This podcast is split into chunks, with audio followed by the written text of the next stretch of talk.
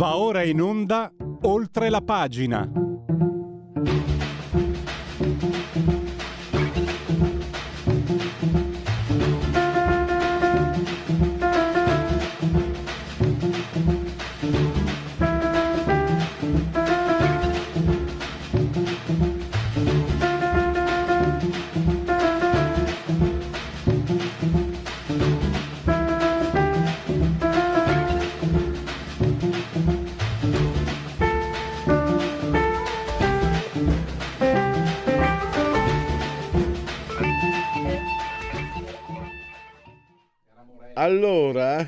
Allora, dovete sapere che il dottor Federico Borsari, saldamente sulla tolla di comando della regia tecnica, per certi aspetti è un privilegiato, perché lui lavora qui a Milano e abita qui a Milano.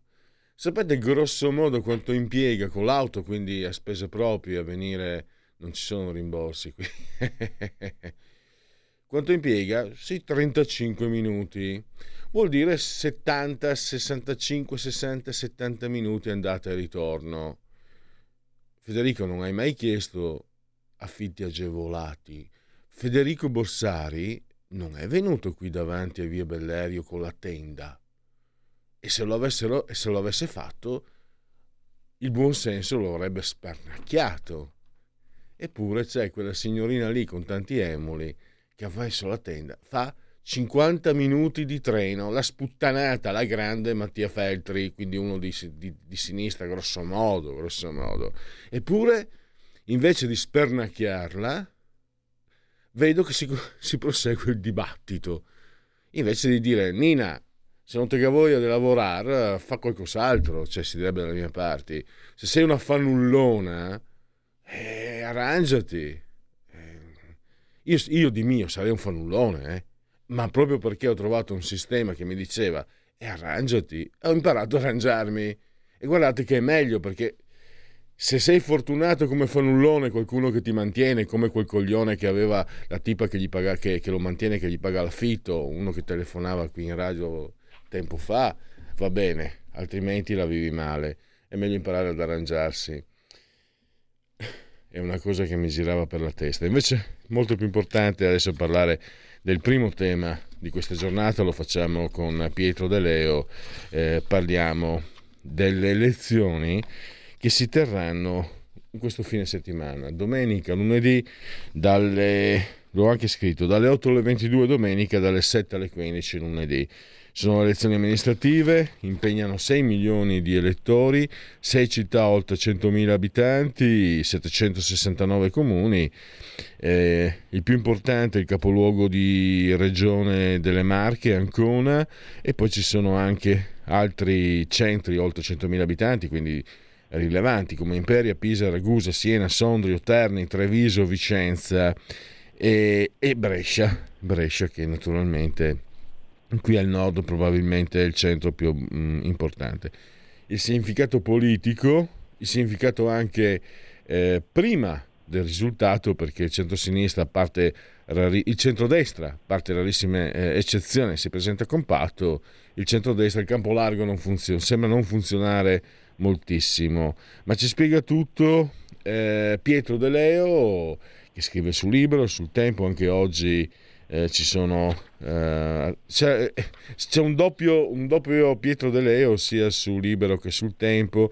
Velletri tornerà a eccellenza sanitaria. Il ponte di Messina aperto alle auto nel 2032 anche questo è un tema interessante ma per il momento partiamo parlando di amministrative. Per colpa mia siamo già in ritardo. Saluto e ringrazio Pietro De Leo. Ciao. Buongiorno buongiorno a voi e grazie per l'invito. Dunque eh Ecco, partiamo da, da, questo test. Che significato politico può avere un test simile? 6 milioni comunque di abitanti, di elettori.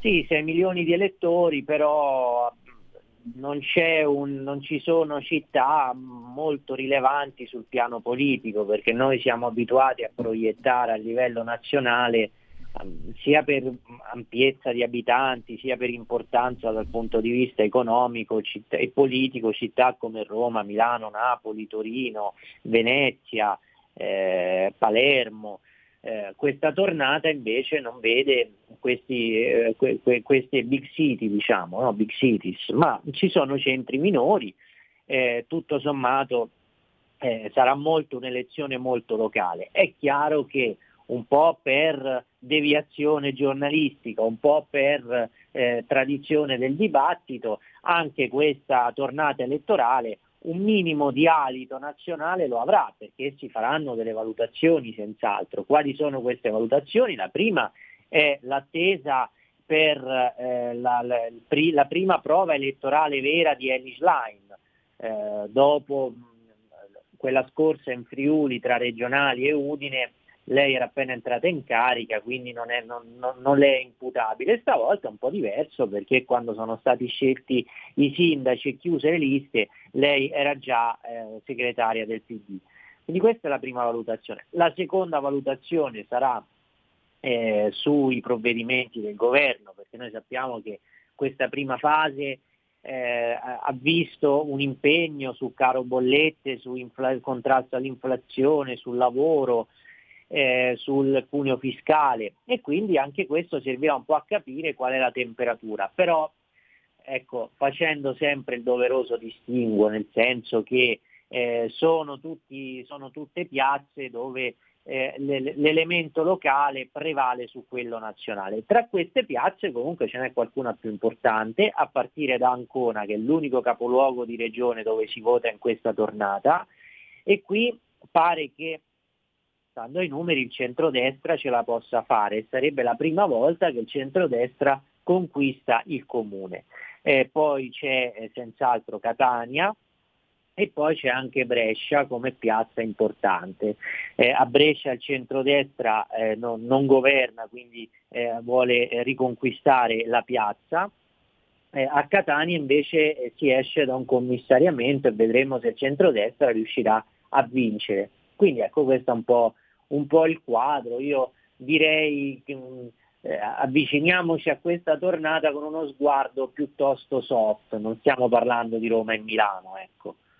Senz'altro. Eh, un altro punto, tu eh, mh, due giorni, tre giorni fa hai intervistato Masia del, dell'MG se non sbaglio e lui sì. ti ha spiegato come ha, ha diciamo eh, come dire svelato le fonti eh, scoperto terreno, cioè, ha detto che i temi di rimenti, quelli che interessano, secondo lui che è un sondaggista, quelli che interessano gli elettori sono quelli economici. Quindi le tasse, gli stipendi e poi anche, eh, usciamo da anni di, di, di emergenza sanitaria, anche la sanità. Secondo te questi, questo, queste preoccupazioni dell'elettore si proietteranno anche a livello locale o il voto locale comunque è eh, dettato da dinamiche, perdonate la ripetizione, strettamente locali.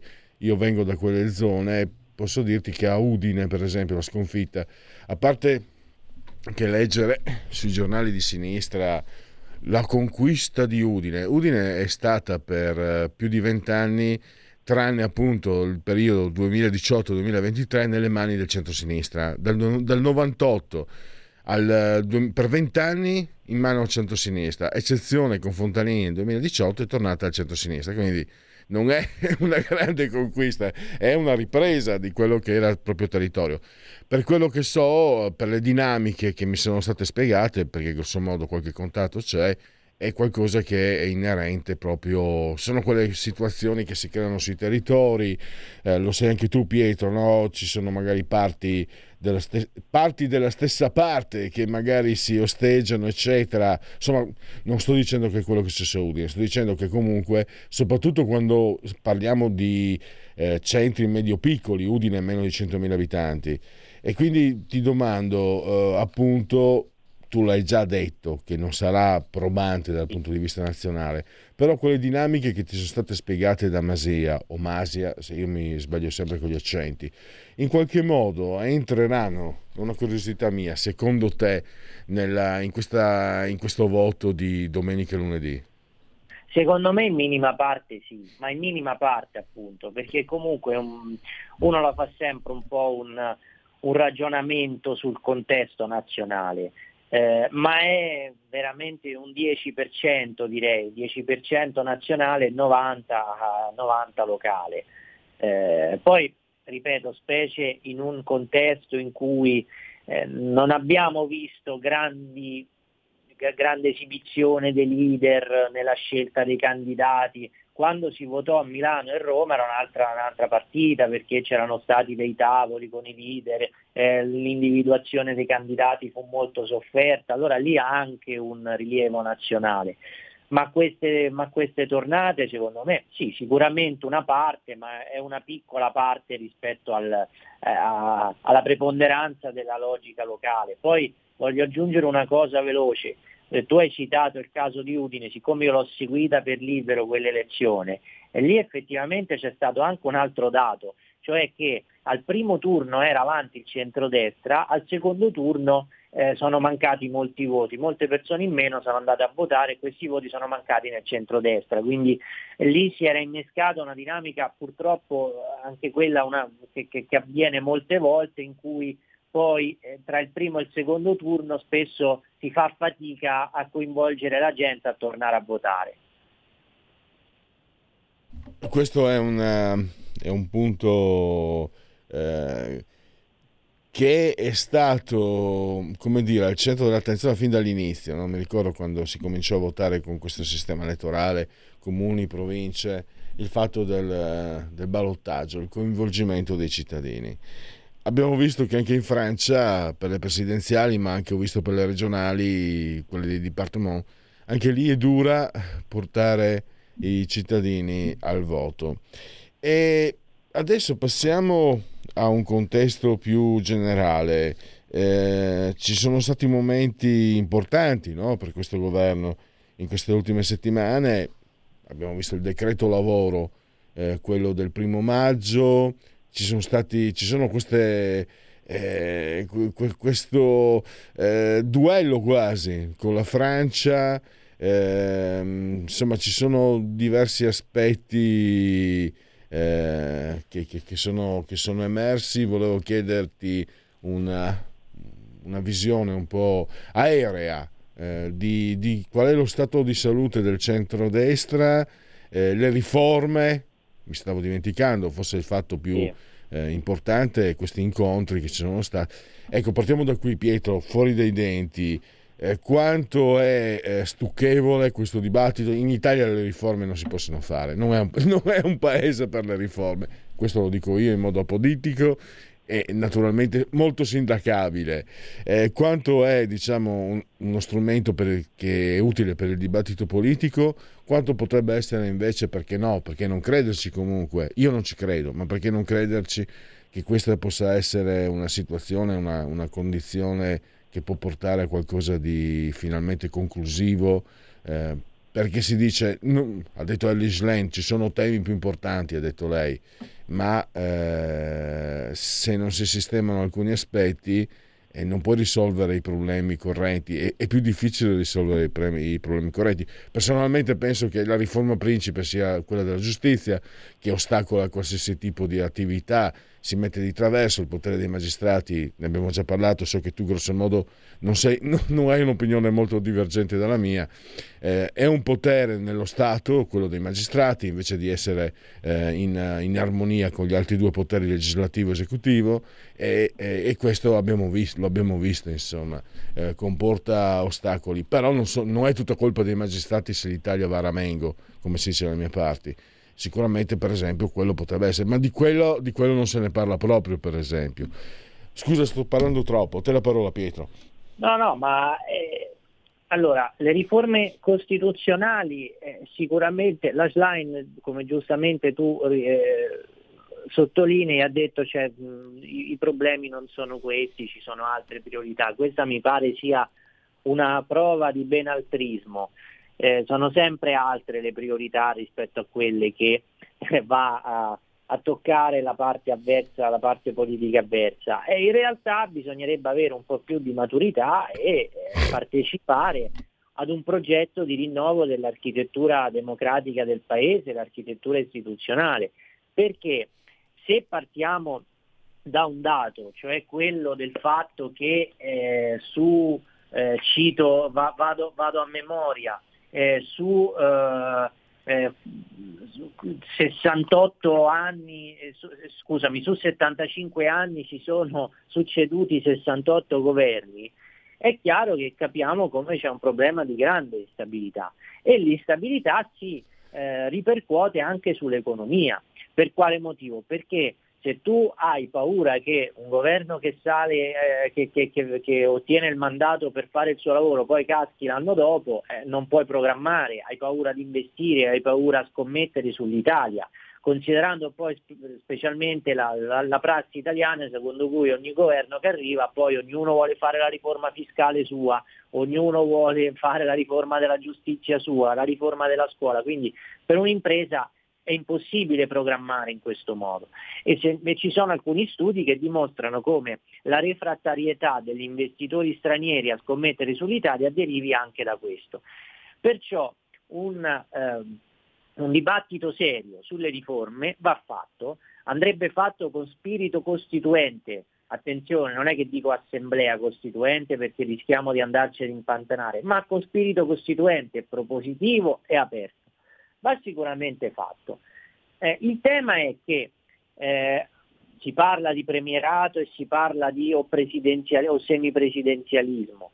Eh, tu puoi anche tu, tu puoi eh, applicare tutti i, i, sistemi che vuoi e che ritieni opportuni, però questi sono la, concess- la, la condizione necessaria ma non sufficiente per cambiare le cose in Italia, perché molto, molto ehm, deriva anche dal deficit della politica. Serve una riforma generale della politica, partendo dalla qualità della classe dirigente, dal ritorno della forma partito, dal ritorno delle culture politiche, perché deve essere efficiente tutto, deve essere stabile tutto, dal governo nazionale fino al sindaco e deve avere un personale politico all'altezza, perché tu puoi anche fare la riforma eh, più efficiente del mondo, ma se non hai un personale politico all'altezza, uno cambia ben poco, due la gente non ti vota più. Allora, vedendo le eh, cifre dell'affluenza, io sono molto preoccupato e, e, mi faccio una domanda, se continuiamo così e la gente capirà e, la, e passerà nella gente l'idea che votare è inutile, non serve a nulla perché tanto non cambia niente, perché tanto c'è gente incapace, tra un po' diventeranno inutili i consigli comunali, diventeranno inutili le giunte comunali, i sindaci, parlo dei piccoli comuni ovviamente. E quando c'è un senso di inutilità, poi c'è un'inefficienza che si allarga a metastasi. Ecco, io non vorrei arrivare a quello. Per questo sarebbe utile che accanto al, al, al, al dibattito sulla riforma costituzionale lanciasse un grande dibattito anche sulla politica, perché la democrazia dipende anche dalla qualità della politica che si mette in campo. Tu lo sai, Pietro, sono, purtroppo siamo alla fine. Eh, sono particolarmente d'accordo con te perché, guarda, se, fa, se facciamo le elezioni, le politiche e eh, l'affluenza è bassa, tutto sommato, io sono molto deluso dal fatto che sia sempre più bassa l'affluenza alle amministrative anche nei piccoli e medi comuni. Perché sì, sì, se a livello nazionale non posso agire, a livello, a livello, invece locale sì.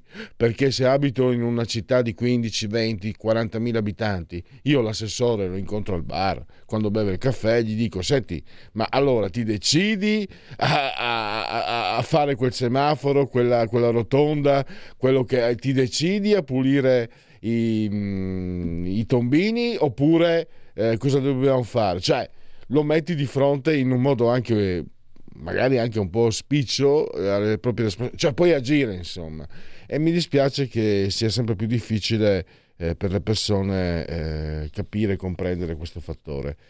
Ma lì credo che, eh, che, a questo punto la palla aspetta la politica, no Pietro? Devono, do, anzi, noi, noi come, come, giornalisti che ci occupiamo di politica, anche io mi sento nel mio piccolo, per quanto non conti nulla, ma mi sento coinvolto, dobbiamo essere anche tutti noi a, a, a lavorare sul campo, no? Cosa pensi per recuperare? Beh, dobbiamo fare da stimolo, dobbiamo, dobbiamo essere da stimolo, dobbiamo incoraggiare una eh, una rivisitazione dei criteri di coinvolgimento della classe dirigente, ma soprattutto a livello locale. Servono anche degli ottimi consiglieri comunali, perché non è che il consigliere comunale io, io ho, ho, vissuto un'esperienza da, da, consigliere comunale di un piccolo comune e c'era la prassi che il consigliere di maggioranza doveva stare lì ad alzare la mano e, e, da, e, dire di sì a quello che dicevano gli assessori. No, non è così, perché anche il consigliere di maggioranza in un piccolo comune ha degli strumenti, le interrogazioni, le mozioni, le interpellanze, gli emendamenti,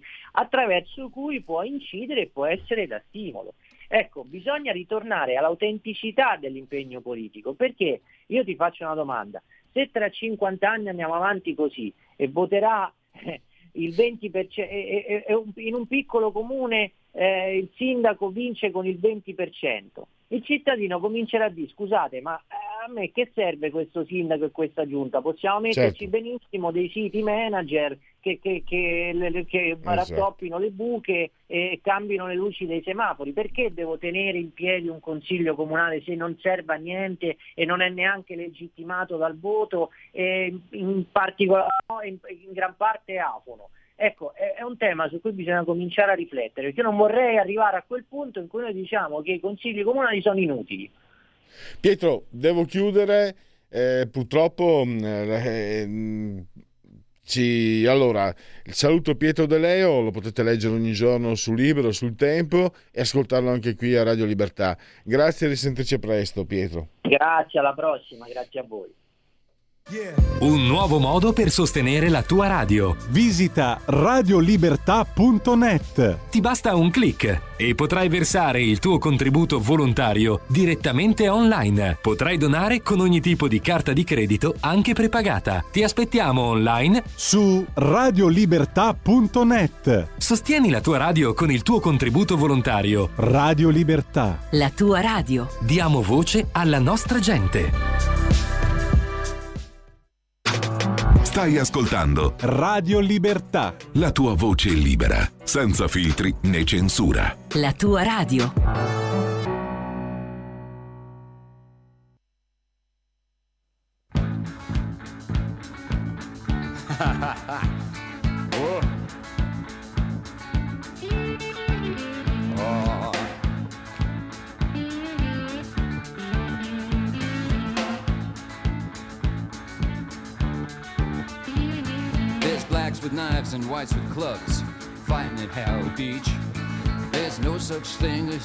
Rights when you walk the New York streets. A cop was shot in the head by a 10 year old kid named Boot in Central Park last week. The fathers and daughters lined up by the coffins by the statue of bigotry. Hey, you better hold on. Something happening here. You better hold, hold on. Well, I'll meet you at Tompkins Square. The dopest sent a message to the cops last week and they shot him in the car where he sat. Bumpers Michael Stewart must have appreciated that. There's a rampaging rage rising up like a plague of bloody vials washing up on the beach. It'll take more than the angels or Iron Mike Tyson to heal this bloody breach. Hey, hey, you better hold on. Or something's happening here. You better hold on. I'm gonna meet you in Tompkins Square. A junkie ran down a lady, a pregnant dancer. She'll never dance, but the baby was saved. He shot up some China white and nodded out at the wheel, and he doesn't remember a thing. They shot that old lady cause they thought she was a witness to a crime she didn't even see. Whose home is the home of the brave by the statue of bigotry. Hey, better hold on. Something's happening here. You better hold on. There's a riot in Tompkins Square. You got a black 38 and a gravity knife, you still have to ride the train. There's the smelly essence of New York down there, but you ain't no Bernard Getz. Uh, there's no mafia lawyer to fight in your corner for that 15 minutes of fame. The have and have nots are bleeding in the tub. That's New York's future, not mine. Oh, you better hold on. Or something's happening here. You better hold on. If baby, something's happening here baby.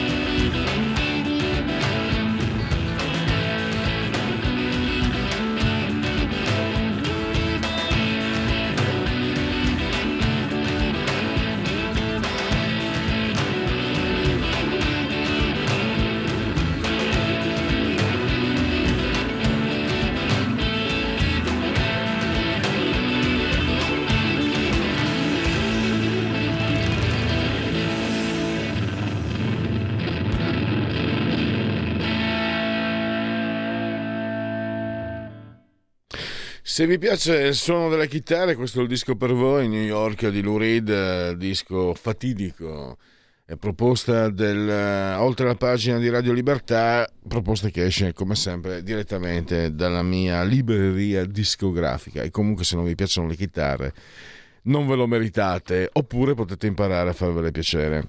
Invece adesso andiamo a parlare di... non desistono. eh, Bruxelles non desiste, sono, stati, sono state approvate al Parlamento di Bruxelles ulteriori leggi, sempre in chiave, diciamo, chiamiamola di transizione ecologica. Il progetto è il Fit for credo che la pronuncia sia 45, no, 55, 55 comunque, cioè eh, il progetto, la, l'obiettivo di ridurre l'emissione dei gas serra del 55% entro il 2030. Stanno andando avanti davvero come um, Caterpillar.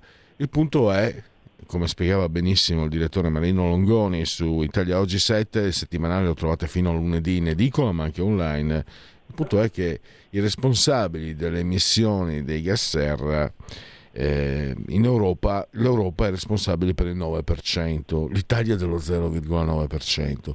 Quindi questo sbattersi, per usare una parola un po' gergale, quanto può andare a incidere nel bilancio generale? Non sarebbe più intelligente partire dal quadro generale e poi scendere nel particolare per operare dove è possibile? Per esempio, se l'Europa si, si, si pone questo Fit for uh, 55, posto che si dica così, non solo la pronuncia, perché non possiamo fare un progetto generale e dire tu Cina, tu India, tu Pakistan, eh, perché non ci segui? In realtà eh, Cina e India hanno aumentato dal 1990 del 350% le loro emissioni. Quindi, allora, vi ho anticipato alcuni contenuti, adesso parliamo subito col direttore di Italia Oggi 7 Marino Longoni che abbiamo al telefono. Benvenuto, bentornato ai nostri microfoni, direttore. Buongiorno a tutti, buongiorno. Ecco, Marino, mi sembra che questo poi alla fine, a parte il fatto che queste leggi poi magari andiamo un po' a, vedere qualcosa e rendono la vita più difficile alle aziende. Addirittura adesso eh, si è entrato anche si è entrati nel trasporto aereo nel trasporto diciamo marino delle navi. E sarà sempre più diciamo complesso più costoso più ci si dovrà piegare sempre di più al verbo al diktat eh, eh, ecologico chiamiamolo così ma, ma, mi sembra che poi il punto di rimate che tu metti in mo- mm, mi sembra che tu proprio lo, lo metti in grande evidenza no?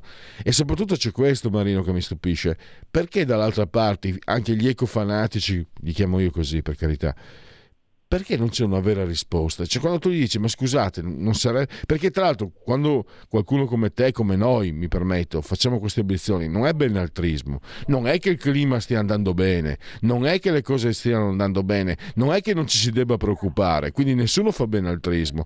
Però, quando, quando si sottopone l'altra parte a questo tipo di visione del, delle cose io, io, sento solo silenzio, cioè proprio eh, orecchie da mercante. Allora, io direi, eh, partiamo dai fatti e le opinioni le lasciamo casomai in fondo.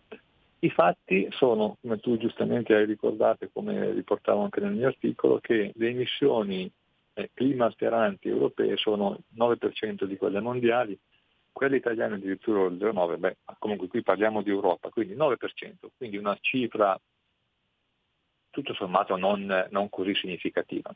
A fronte di questo l'Europa eh, sembra dare l'impressione di voler a tutti i costi essere il primo della classe, e quindi Greta Thunberg che, che diventa un mito, Greta Thunberg non vuole le automobili, l'Europa cancella la possibilità di vendere automobili al 2035, eh, automobili quelle con motore a scoppio ovviamente. Eh, al di là adesso le caldaie, le caldaie a gas non, tra un po' non si potranno più vendere, tutta una serie di le navi, come tu ricordavi, eccetera, tutta una serie di misure che a volte sembrano un po' eccessive anche per i tempi e per le modalità piuttosto brusche con, la, con le quali vengono imposte.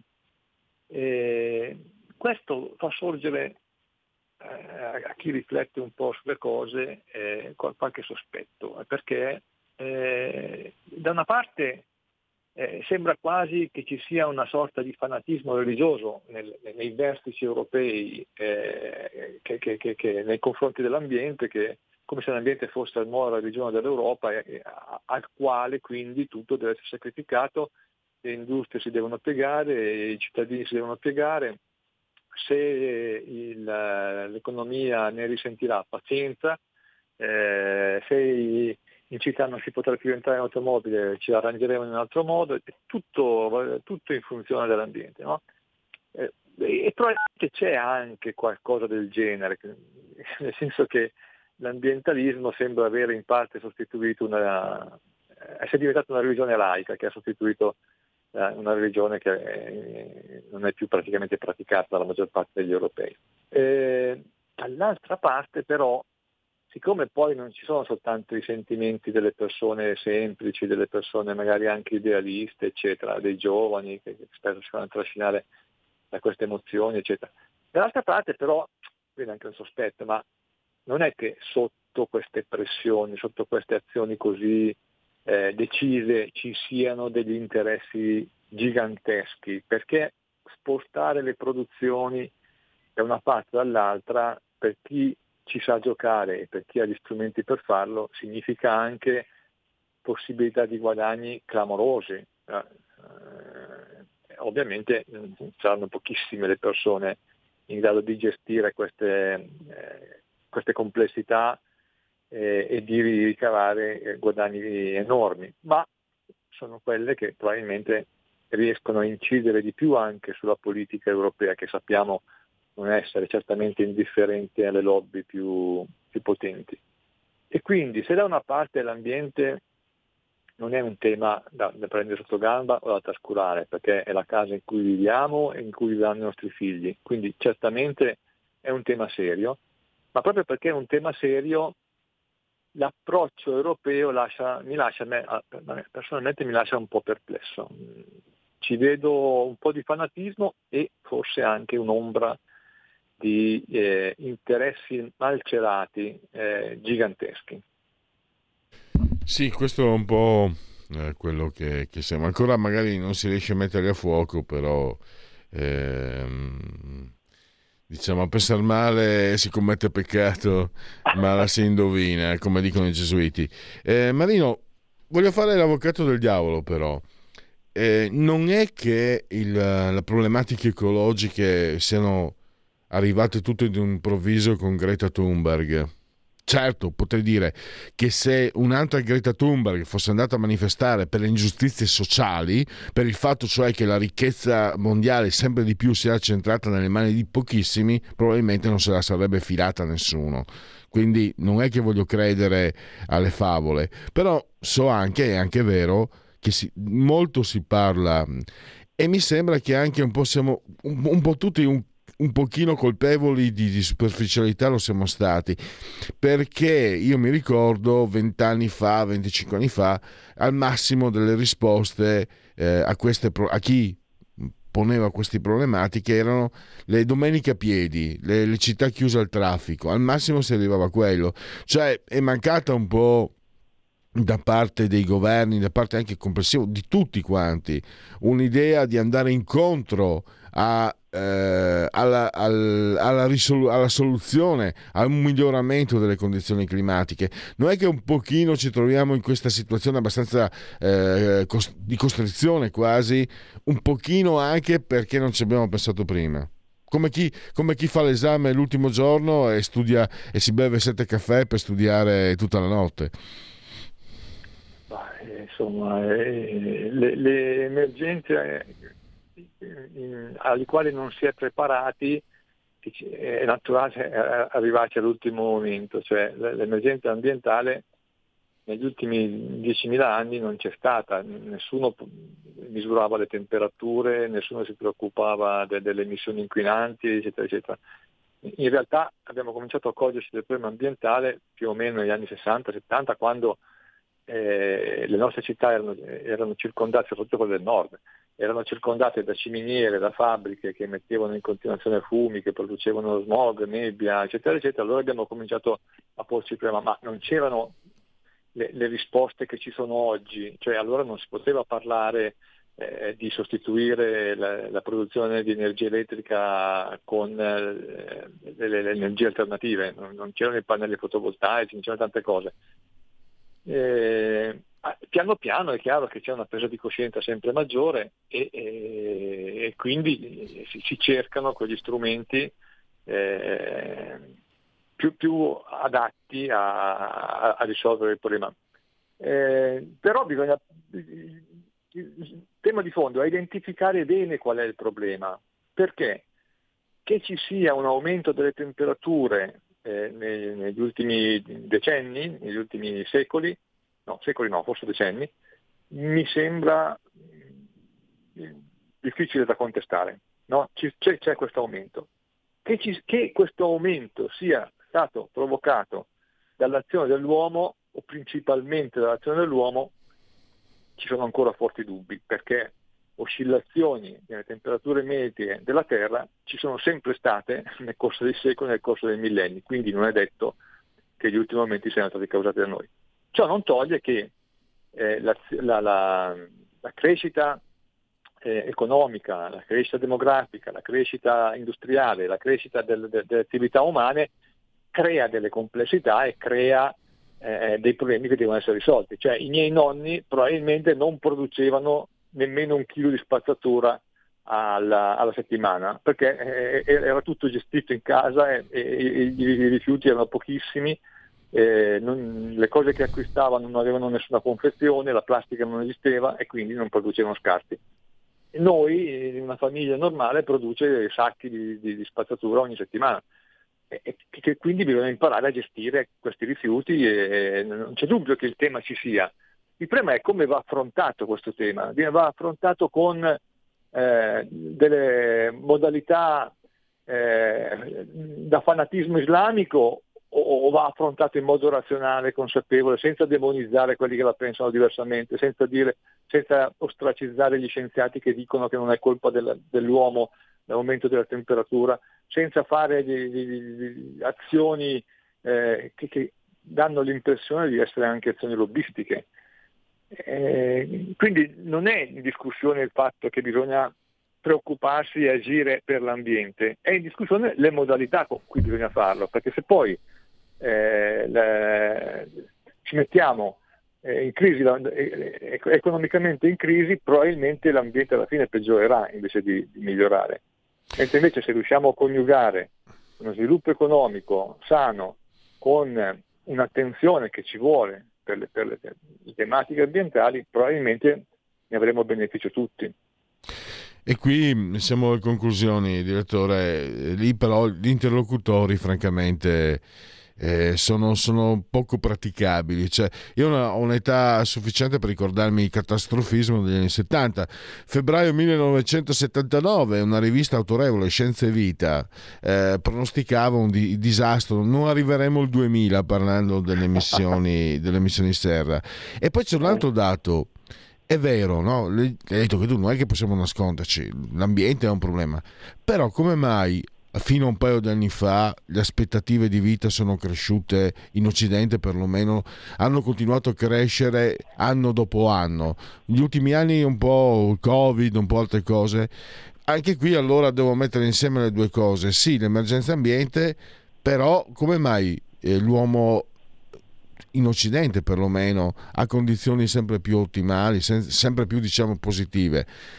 Fatto salvo naturalmente le grandi differenze sociali. Anche questo è un altro punto che andrebbe inserito nel contesto, immagino, credo io. Eh certo, ma non c'è dubbio che le cose complessivamente, nonostante che, facciamo, che sui giornali, eh, in radio e in televisione non facciamo altro che lamentarci, però complessivamente negli ultimi decenni la nostra vita è migliorata parecchio, sotto, sotto numerosi punti di vista quando ero giovane io, per esempio la cintura industriale di Milano produceva una quantità di, di fumi che adesso non c'è più, non ci sono più nemmeno le industrie, però mm. tutto sommato la gente lavora lo stesso, quindi va bene, meglio così. Eh, non c'è dubbio che le cose siano, siano nonostante tutto, siano notevolmente migliorate. E quindi, e... quindi i catastrofisti ricadono ancora in quello che dicevo, dicevo prima, un po' di fanatismo, eh, un, po' di fanatismo di matrice islamica magari. Un'ultimissima cosa prima di andare a concludere, anzi andiamo a concludere. Comunque per quanto riguarda l'Italia, abbiamo visto l'industria italiana complessivamente ha dimostrato flessibilità, è uscita dal Covid, è uscita dalla crisi energetica.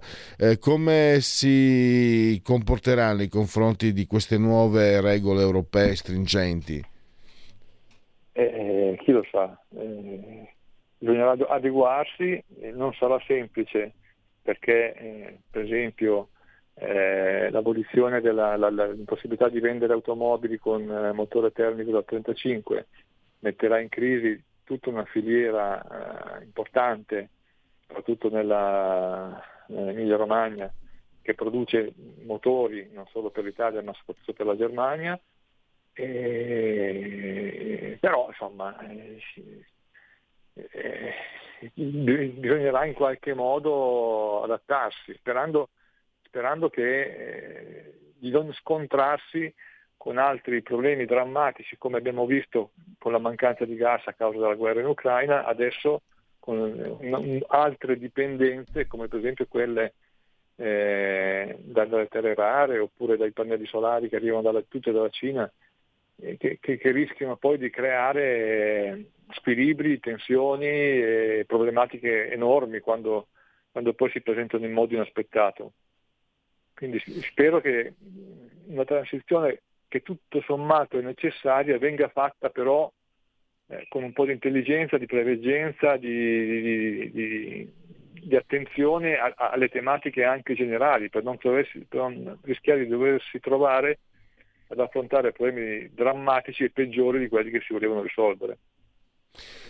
Allora, concludiamo, eh, ringraziamo Marino Longoni, direttore di Italia Oggi 7, eh, che è in edicola mh, mm, fino a lunedì, potete anche leggere online, recuperare eh, online e nei dettagli scoprirete anche un po' quali sono eh, gli ambiti eh, sono, di cui si sono occupate queste nuove leggi.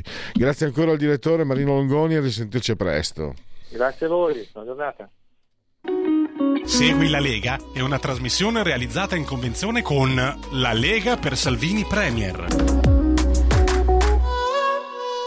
Segui la Lega, prima che la Lega segua te alla Marciana o seguisca te alla Pellegrina e anche naturalmente secondo la sintassi. Torna a farti tondini, Raus.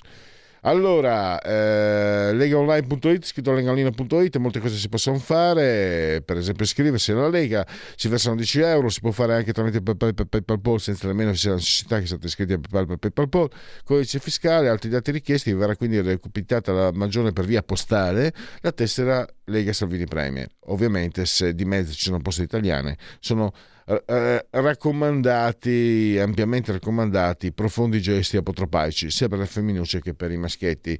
Il D43 è il gesto di eh, autodeterminazione civica, il 2 per 1000, 2 per 1000, non 5, 2 per 1000. Scrivete nella dichiarazione dei redditi, si tratta di una scelta libera che non costa nulla, sono soldi nostri, solo che lo Stato vorrebbe fare lui quello che vuole. Noi possiamo dirgli no, fai quello che diciamo noi. In questo caso, secondo le vostre affinità politiche, potete scegliere di sostenere la Lega, la Lega Salvini Premier. D43 di Domodossola, il 4 è i Cavalieri dell'Apocalisse, il brutto voto, le, le stagioni, la pizza, eh, quattro stagioni ovviamente, i magnifici della Marvel, eccetera, eccetera, eccetera. Il 3 è come sempre il eh, numero perfetto gli esponenti della Lega, dunque, eh, abbiamo, abbiamo, abbiamo, abbiamo. Alle 16 oggi Timeline Sky TG24 con Rossano Sasso. Sempre oggi, ma alle 21.20, Rai News 24 con il vicepresidente del Senato Gianmarco Centinaio, l'europarlamentare Susanna Ceccardi alle 22.40 con A Dritto e Rovescio eh, domani coffee break con Laura Ravetto alle 9.40, ora ante Lucana per chi vi parla. Federico Freni che è sottosegretario all'economia eh, venerdì, quindi domani, sempre domani 17.15 eh, Sky TG24 e sabato 13 di maggio il sottosegretario al lavoro Claudio Durigon a Coffee Break alle 9.40. Segui la Lega è una trasmissione realizzata in convenzione con La Lega per Salvini Premier. Sono ancora molte cose, abbiamo pochissimo tempo. C'è Lega Liguria tra poco, i sondaggi e chi li legge di questi in un minuto. Vediamoci però. C'è bravo Euromedia Research, committente RAI abbiamo eh, premierato favorevole 42 contrario il 32 presidenzialismo 46 a 36 46 eh, favorevoli. Eh, questo eh, Tecne eh, committente RT sindacati rappresentano i lavoratori 34 sì 30, 56 no. I sindacati sono una forza politica sì 44 no 37 eh, nel Regno Unito la monarchia è ancora attuale, sì 38, no 44. È vergognoso che in Occidente sia la monarchia. Ipsos, eh, committente TV Movie, i, i temi prioritari, lavoro 59, sanità 57, prezzi 23, immigrazione 16, sicurezza 15, fisco 11, riforme 7 nei prossimi mesi estivi vacanze più lunghe 3%, più o meno le stesse 41, più brevi il 15, non farete vacanze il 34. Il governo sta facendo abbastanza sull'inflazione? Sì, per il 29, no per il 59.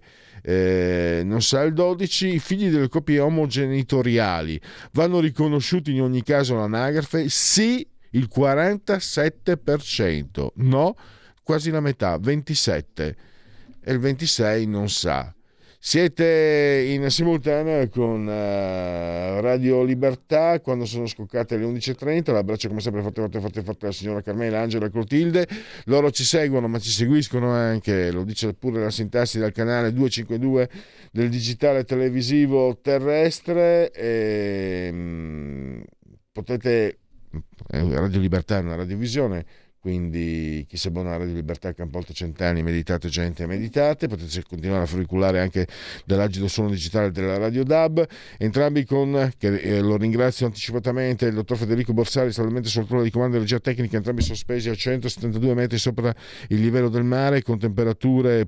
Eh, 26 gradi interni sopra lo zero, 16,9 invece esterni, centigradi, 69% l'umidità, 19,5 la, eh, la, pressione in millibar. Eh, poi lo sapete, c'è Twitch, social di ultima generazione, la pagina Facebook, l'ottimo e abbondante sito radiolibertà.net poi potete continuare con uh, seguirci anche con i cellulari, smartphone, eccetera. Alexa, accendi Radio Libertà, passa per ve ne saremo riconoscenti. Eh, genetriaci, ricorrenze e commemorazioni dell'11 maggio, che è il vigesimo secondo duvigesimo giorno di fiorile mese del calendario repubblicano, giovedì 11 maggio per tutti, un zoibe Filippo De Pisis, pittore metafisico, poi abbiamo Salvador Dalì, un genio assoluto, i 50 segreti magici per dipingere, dovete leggerlo. Ludovico Gemonat, tutti hanno studiato sui suoi manuali di filosofia, Marco Ferreri, un altro genio, eh, La Donna Scimmia, La Casa del Sorriso, un altro genio da Voghera, Valentino, Valentino Garavani, e poi abbiamo Heidi Giuliani, la mamma di quello che stava per ammazzare un carabiniere. Queste donne di sinistra che poi prendono il cognome del marito, è un po' strano, no? perché lei in realtà si chiama Adelaide Gaggio. Eh, Kamerlera Moravia che ha rivelato al mondo che Gad Lerner è eh, particolarmente fornito di quella virtù tra tutte le virtù la più indecente. Davide Van der Sfross Davide Bernasconi Letizia Castà. E quindi direi che possiamo davvero chiudere in bellezza. Ci sarebbe anche Andrea Siniesta l'illusionista, il calciatore che adesso continuerà a giocare credo negli Stati Uniti agli amici, io sono interista, ma come mi ha detto un amico interista, ieri abbiamo vinto contro, contro il Milan, ma tranquilli, era la finale per il terzo, è l'andata della finale per il terzo posto. allora non montiamoci la testa. Eh, scusate, ho sforato i due minuti, quindi ringrazio Todos e miau! Stai ascoltando Radio Libertà. la tua voce libera, senza filtri né censura. La tua radio. Quotidiano di Sicilia, il quotidiano d'Italia, l'informazione che ribalta i luoghi comuni, una vera visione dei fatti, l'Italia vista da sud. Ogni siciliano che vive in Italia e nel mondo è una risorsa, è protagonista della crescita della nostra nazione. Dai forza alla crescita della nostra isola, abbonandoti al QDS digitale più archivio a soli 99 euro annui. Quotidiano di Sicilia, il quotidiano d'Italia, una scelta di valore.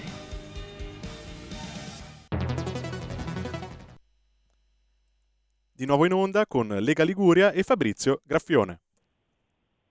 Buongiorno a tutti da Genova e dalla Liguria. Oggi c'è un bellissimo sole sulla nostra regione, siamo intorno ai 21 gradi, 22 gradi addirittura per chi ha la fortuna di essere già in spiaggia, un leggero venticello ma si sta veramente bene. Speriamo che duri anche per il prossimo weekend per i nostri amici turisti che arrivano da tutte le regioni del, del nord Italia, anche del centro Italia, dalla Toscana, arrivano anche per farsi il bagno nelle nostre bellissime Cinque Terre, ma passiamo subito al nostro primo ospite della mattinata che è l'europarlamentare ligure Marco Campomenosi. Ciao Marco, ci sei?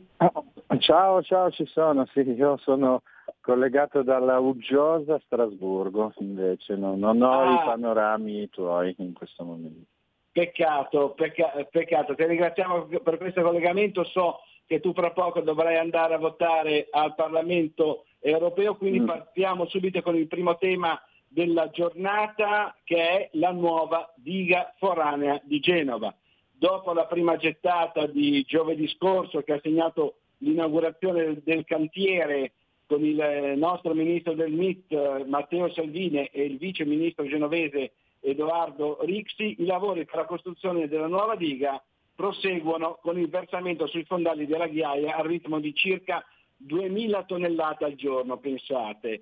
Ecco, eh, a fine maggio saranno- ci sarà la- l'inizio della posa dei primi 70.000 pali eh, che andranno fino, pensate, a 50 metri di profondità. Poi ci saranno dei cassoni che saranno riempiti e poi sarà costruita la nuova diga. Ecco, un ottimo successo per eh, Genova, per la Liguria, ma anche per l'Italia e per l'Europa, perché Genova eh, diventerà il primo porto del Mediterraneo in questo senso.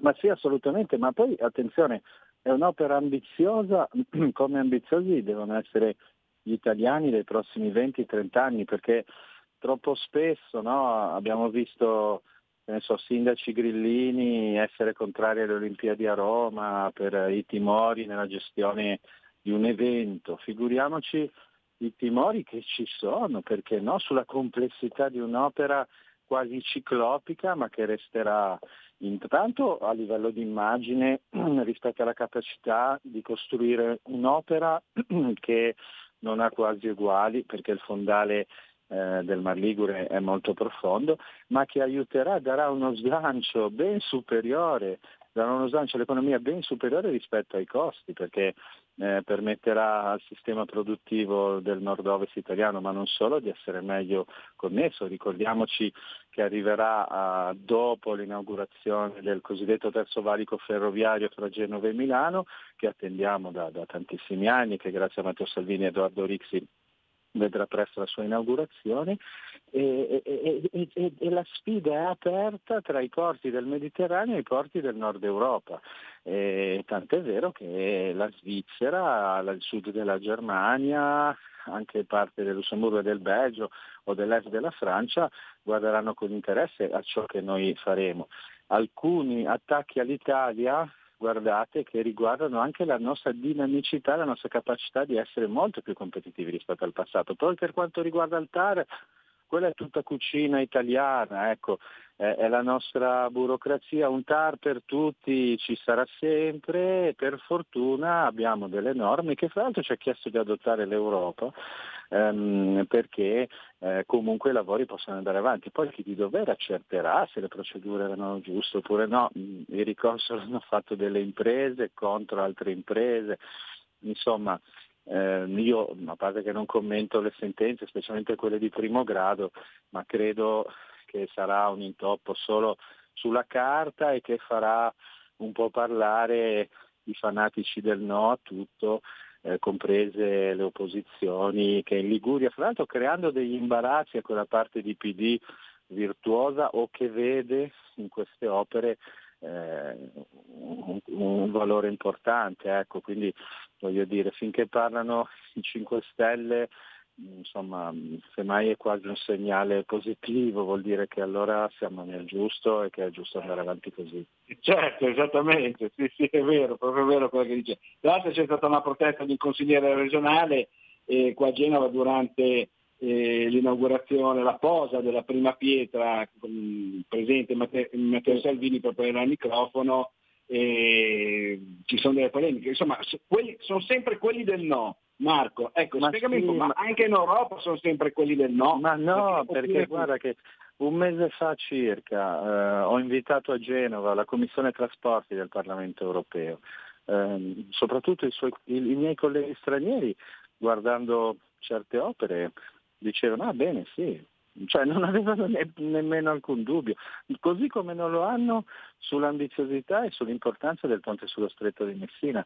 A un certo punto mh, eh, noi italiani tra di noi siamo rimasti tutti un po' vittime delle schermaglie di parte che ci hanno coinvolto negli ultimi 20-30 anni e che e per cui eh, pur di buttare giù la controparte eh, fosse la sinistra una volta, la destra un'altra volta, eh, di fatto hanno leso l'immagine del nostro paese. Quindi sinceramente i miei colleghi del Parlamento europeo quando sono venuti a Genova e hanno visto tutti questi progetti sono rimasti a bocca aperta e sbalorditi, perché loro stessi ascoltano degli italiani dire che l'Italia queste cose non è capace di farle o di gestirle.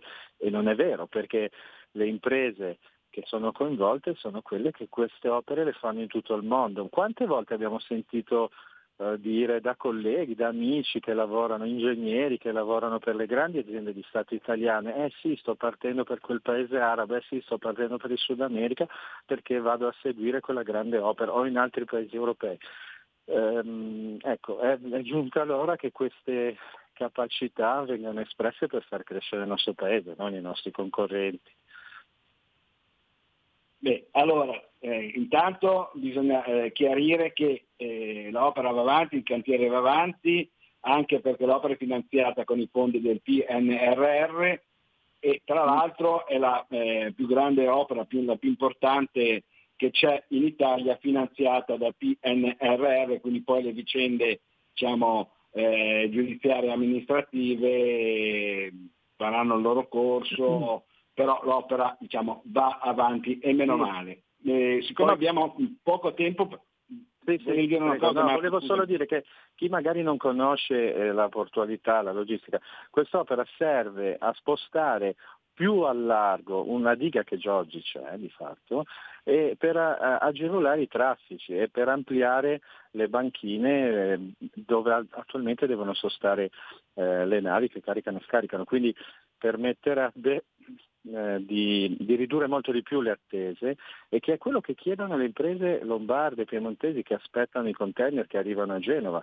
Eh, vogliono tempi certi, vogliono maggiore efficienza, che è quella che permette al Made in Italy di essere competitivo sui mercati, sui mercati di tutto il mondo. Infatti la diga sarà lunga 6.200 metri, do anch'io qualche dato, a una distanza dal banchino del porto attuale di 400 metri, e consentirà di avere un bacino di evoluzione per le manovre delle navi da 800 metri di diametro. Inoltre per la sua re- realizzazione verranno impiegate circa 1000 persone, che non è male. Ma dicevo, abbiamo pochissimo tempo, ancora tre minuti perché poi Marco deve andare a votare in Europarlamento. Ecco, volevo rimanere diciamo, sul tema, sul settore del mare, perché sostanzialmente eh, l'UE ha detto stop pesca strascico e aumento tasse carburanti. Ecco, tu mm. insieme al nostro ex deputato Lorenzo Viviani, responsabile pesca per la Lega, insomma, vi siete scagliati contro questa decisione della UE del tutto sbagliata. Perché? Sì, sì. Mm, tra l'altro la novità è che non abbiamo fatto come spesso accaduto e l'Italia, gli italiani si sono mobilitati quando era troppo tardi. Questo piano d'azione della Commissione europea deve essere ancora di fatto presentato. Oggi c'era un dibattito in aula, infatti avevamo come ospiti proprio Lorenzo Viviani che si occupa della pesca per tutta la Lega e quindi ehm, rispetto al passato dove magari non si riusciva a, a, essere tempestivi, ecco, noi abbiamo già segnalato, e come Lega ovviamente l'abbiamo fatto prima di tutti gli altri partiti italiani, che questo piano d'azione non ha alcun senso, perché essere contro le reti a strascico oggi che già hanno delle limitazioni incredibili non farà altro che aumentare la presenza di pesce che viene da tutto il mondo sulle nostre tavole a scapito del pesce italiano, perché di fatto andrà ancora di più a ridurre ehm, la capacità dei nostri pescatori italiani di poter prelevare, mentre nel Nord Africa, in Asia, in Sud America queste regole non ci sono. Lì sì che non si tutela l'ambiente, lì sì che non si gestisce in maniera equilibrata la risorsa marittima e si andrà ancora a colpire i poveri pescatori europei e italiani in particolare eh, che infatti stanno protestando, stanno protestando in tutti i paesi dell'Unione, al commissario europeo l'abbiamo detto chiaramente, c'è anche il tema, in questo piano d'azione si dice che certe agevolazioni sul gasolio per imbarcazioni non, non, potranno più essere consentite, che bisognerà aumentare le aree protette, ma non si dice bene come, dove, perché. Insomma è un attacco diretto, ideologico, di stampo dirigista sovietico come è questa Commissione europea che noi speriamo cambi presto i suoi componenti anche a seguito delle elezioni europee dell'anno prossimo perché come ci hanno insegnato gli abitanti dei Paesi Bassi che hanno votato in massa un partito a difesa degli agricoltori, eh, la gente comincia a capire che non ne può più e nei sondaggi quel partito lì è ancora considerato il primo anche in vista delle prossime elezioni europee. Spero, i più avveduti in Commissione europea hanno capito che è un'esagerazione, che stanno un po' andando oltre anche il loro mandato e che questa cosa gli costerà anche una perdita di voti. La Lega ha anche lo scopo di denunciare tutto questo e, e noi andiamo avanti e non ci fermiamo di certo. Speriamo che non passi la linea del commissario Sinkevicius. Ho pronunciato bene Marco? Sì, sì, sì, è un Baltico che potete immaginare cosa possa comprendere della, del valore e della biodiversità del mar Mediterraneo, potete ben immaginare eh, che, che, che, non saprà neanche cosa c'è scritto nei piani d'azione e nelle regole che lui stesso presenta alle istituzioni europee e agli Stati membri dell'Unione. Speriamo che quindi eh, la UE si fermi, ti ringraziamo, ti lasciamo andare subito a votare, ti ringraziamo per la tua disponibilità e ti auguriamo una buona giornata e buon lavoro. Ciao Marco. Grazie anche a tutti voi, andate tutti a votare, ci sono le elezioni comunali questo weekend, non in tanti comuni ma informatevi, domenica e lunedì si vota. Ciao a tutti. Ciao, grazie ancora al nostro europarlamentare ligure Marco Campomenosi e passiamo subito al nostro secondo ospite della mattinata che è il consigliere regionale e presidente della seconda commissione salute e sicurezza sociale Brunello Brunetto che dovrebbe essere in collegamento da Savona se non erro. Ciao. ciao Brunello, ci sei? Ciao, ciao Fabrizio, buongiorno a tutti gli ascoltatori, buongiorno Fabrizio. Dove sei? Ci Savona, sono. Loano? Rossiglione. Sono Rossi, Rossiglione. Ah, sei, Rossi, sei andato a Rossiglione, sei sul territorio. Cos'è c'è a Rossiglione oggi, Brunello? Un interessante, un interessante RSA con un nucleo Alzheimer che ha un innovativo ehm, metodo di mh, mm, assistenza delle persone affette da Alzheimer, un metodo che si chiama Gentle Care e molto interessante, meritava una, una, una visita e un sopralluogo perché è davvero molto, molto, molto stimolante. Quindi, Bene, passiamo invece al tema eh, che volevo trattare con te stamattina, eh, e che è quello del protocollo ERAS. Allora, sì. l'Assemblea legislativa della Liguria eh, martedì scorso ha approvato all'unanimità il, l'ordine del giorno proprio di Brunello Brunetto che impegna la giunta regionale a favorire l'adozione del protocollo ERAS, Enhanced Recovery After Surgery, come obiettivo strategico e operativo da tutti gli enti del sistema sanitario regionale ad istituire quindi un gruppo di lavoro tecnico in tal senso. Ecco, ci spiega esattamente che cos'è questa preabilitazione e recupero precoce dei pazienti? Volentieri.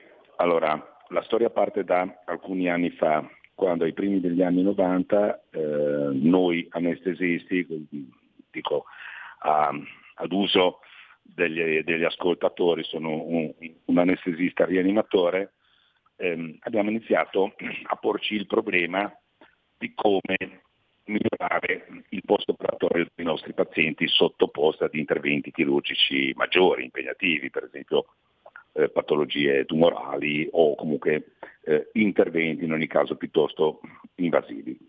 Um, lo dico a chi ha, ha i capelli grigi, eh, negli anni 60, 70, 80 o anche prima Ehm, quando una persona veniva operata eh, era solito eh, sentirsi dire eh beh sei stato operato non vorrei mica anche star bene quindi era normale avere parecchi eh, disturbi post operatori abbiamo iniziato a porci problema abbiamo iniziato a lavorare eh, da prima noi anestesisti coinvolgendo poi anche i, i chirurghi su eh, protocolli che si sono via via affinati fino ad arrivare ehm, a quello attuale, che è l'acronimo di Enhanced Recovery After Surgery, quindi miglior, eh, il miglior post operatorio possibile dopo una, dopo una chirurgia.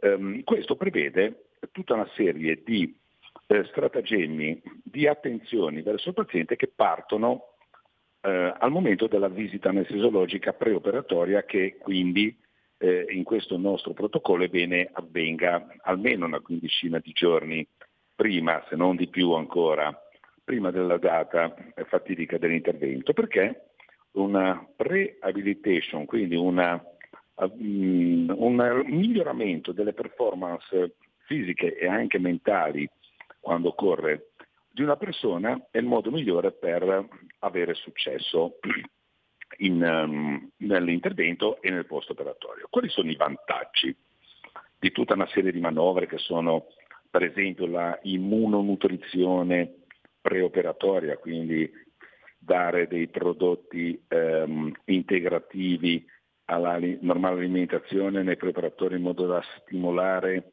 il uh, sistema immunitario della persona, un controllo eh, per esempio dell'astensione del fumo, un aumento dell'attività fisica, eh, quantomeno anche solo eh, con una camminata, eh, tutta una serie di attenzioni igienico-sanitarie portano la persona eh, in condizioni migliori all'intervento.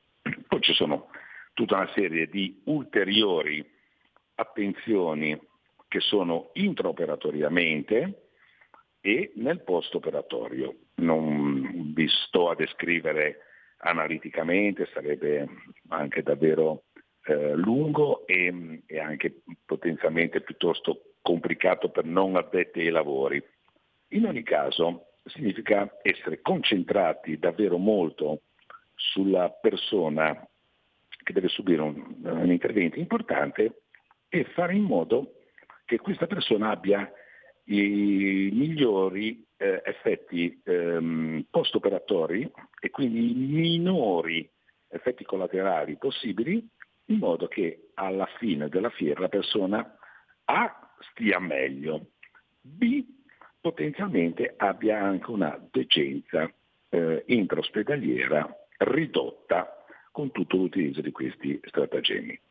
Eh, un più rapido ritorno a casa è sicuramente auspicabile tutte, da parte di tutte le persone che mh, si sottopongono ad intervento, ma vediamolo anche ehm, dal punto di vista del Servizio Sanitario Nazionale, eh, avere un più rapido ritorno a casa nelle migliori condizioni possibili, che non significa mandare le persone a casa prima solo per liberare il posto letto, ma significa fare in modo che la persona possa lasciare l'ospedale prima stando meglio, significa anche poter permettere un più rapido turnover e quindi in ultima analisi anche un controllo quantomeno delle liste d'attesa e magari un contributo alla riduzione delle stesse liste d'attesa.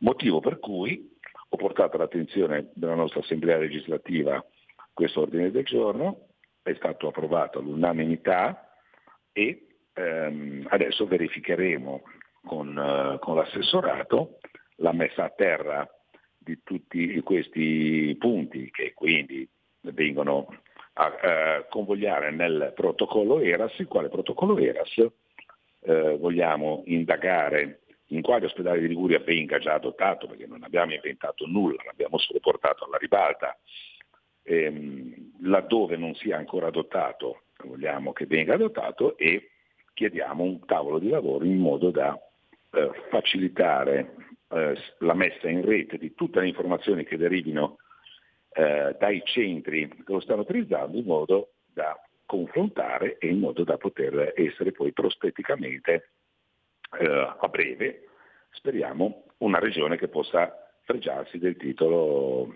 eh, ERAS eh, eh, in Regione Liguria. Questo allora, in, quindi, in, sintesi, in sintesi è, è il tutto. Ecco, quindi se ho capito bene, gli principali obiettivi del protocollo ERAS sono il miglioramento del recupero dell'autonomia del paziente, la diminuzione dei tempi di ricovero, la riduzione dell'incidenza delle complicanze, l'aumento del livello di soddisfazione dei pazienti, ma anche, ma anche uh, volevo aggiungere, i tempi di degenza, perché sì. poi c'è tutto il discorso di liste d'attesa, eccetera. Brunello, assolutamente, corretto? Assolutamente, assolutamente. E questo è un dato derivato, cioè noi non partiamo per, per arrivare a quello, ma ci arriveremo inevitabilmente nel momento in cui tutte le persone saranno affrontate eh, nel rispetto di tutta una serie di attenzioni che eh, sono quelle del protocollo ERAS. E alla fine inevitabilmente nei centri dove l'ERAS prima ehm, dell'inizio della, della, pandemia sciagurata eh, e, il mio ospedale era uno di quelli che aveva iniziato già a lavorare sul protocollo ERAS, dava una sensibile riduzione eh, della degenza eh, post-operatoria.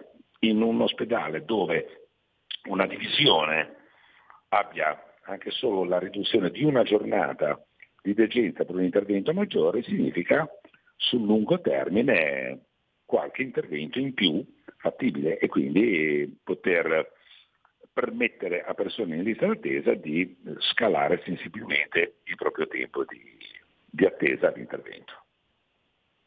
Allora, abbiamo ancora un paio di minuti, volevo cambiare pagina, rimanere però sempre in tema sanità l'8 maggio c'è stata la giornata mondiale della Croce Rossa, un ruolo insostituibile e prezioso lavoro anche in Liguria, hai detto Brunetto. Ci sei molto vicino alle pubbliche assistenze, Croce Rossa, eccetera. Beh, il mondo del volontariato sappiamo perfettamente ehm, avere un ruolo del tutto insostituibile. Eh, io dico sempre che se ehm, per qualche motivo, e non lo faranno mai, ma se per qualche motivo domani mattina incrociassero le braccia tutti i volontari del soccorso, Croce Rossa, ma anche le pubbliche assistenze e anche le misericordie, non dobbiamo dimenticarle, però la ricorrenza era eh, relativa alla Croce Rossa, così come se dovessero incrociare le braccia i volontari della raccolta sangue, ehm, andremo assolutamente tutti a bagno perché non avremmo possibilità di soccorso sul territorio delle persone ehm, e quindi dovremmo portare i nostri cari all'occorrenza in ospedale o con un taxi o con una macchina eh, privata e, um, e eh, nel caso dell'Avis eh, senza sangue non riusciremo ovviamente ad assistere persone che hanno necessità di trasfusione perché ad oggi il sangue non riesce ancora a essere prodotto in laboratorio. Ritornando sulla Croce Rossa, quindi eh, assolutamente un ruolo insostituibile e bene eh, ricordarlo nelle ricorrenze, ma indispensabile acquisire una mentalità a che quotidianamente tutti noi ci si ricordi del ruolo indispensabile delle persone che permettono tutto ciò, perché quando si sente raccontare da una persona ad un'altra è arrivata un'ambulanza, è vero, perché chi arriva all'ambulanza, ma l'ambulanza non arriva da sola, ha di solito due militi che la conducono, ha gli stessi militi che quando ritornano in sede la puliscono, la disinfettano e sappiamo, soprattutto nella fase pandemica, quanto questo abbia anche usurato ehm, le, ehm, le suppellettili delle, delle ambulanze stesse, hanno persone che si occupano di fare manutenzione meccanica, hanno persone che si occupano di trovare i fondi per ehm, acquistare nuovi mezzi, magari organizzando la sagra della frittella e eh, friggendo eh, e, e, quindi dando tutto se stessi. Quindi ricordiamoci sempre che quando arriva un'ambulanza, l'ambulanza è semplicemente il, la rappresentazione materiale di tutto un lavoro di back office che permette che quell'ambulanza arrivi a, a portarci soccorso. Quindi massimo rispetto sempre per eh, queste categorie di persone che ci fanno andare in giro consapevoli e sicuri del fatto che eh, per qualsiasi accadimento qualcuno pensa a noi. E quindi eh, allora, è sempre bene ricordarselo. Appunto, ricordando anche appunto il, eh, il prezioso lavoro che hanno svolto durante la pandemia da coronavirus, come ricordavi tu, e continuano a svolgere ancora oggi, bisogna continuare a sostenere l'attività dei vari comitati eh, regionali della Croce Rossa e tutte, di tutte le pubbliche assistenze, le altre associazioni eh, donatori, dei donatori di sangue, come ricordavi, hai fatto molto bene a puntualizzarlo, però adesso il nostro tempo a disposizione è finito, ti ringraziamo per eh, il, il, tuo intervento qui a Radio Libertà. Ti auguriamo buona giornata e buon lavoro. Ciao Brunello. Grazie Fabrizio, buon lavoro, buona giornata a tutti. Grazie ancora al nostro consigliere regionale Brunello Brunetto e presidente della seconda commissione salute e sicurezza sociale da Genova e dalla Liguria è tutto, linea a Milano da Fabrizio Graffione.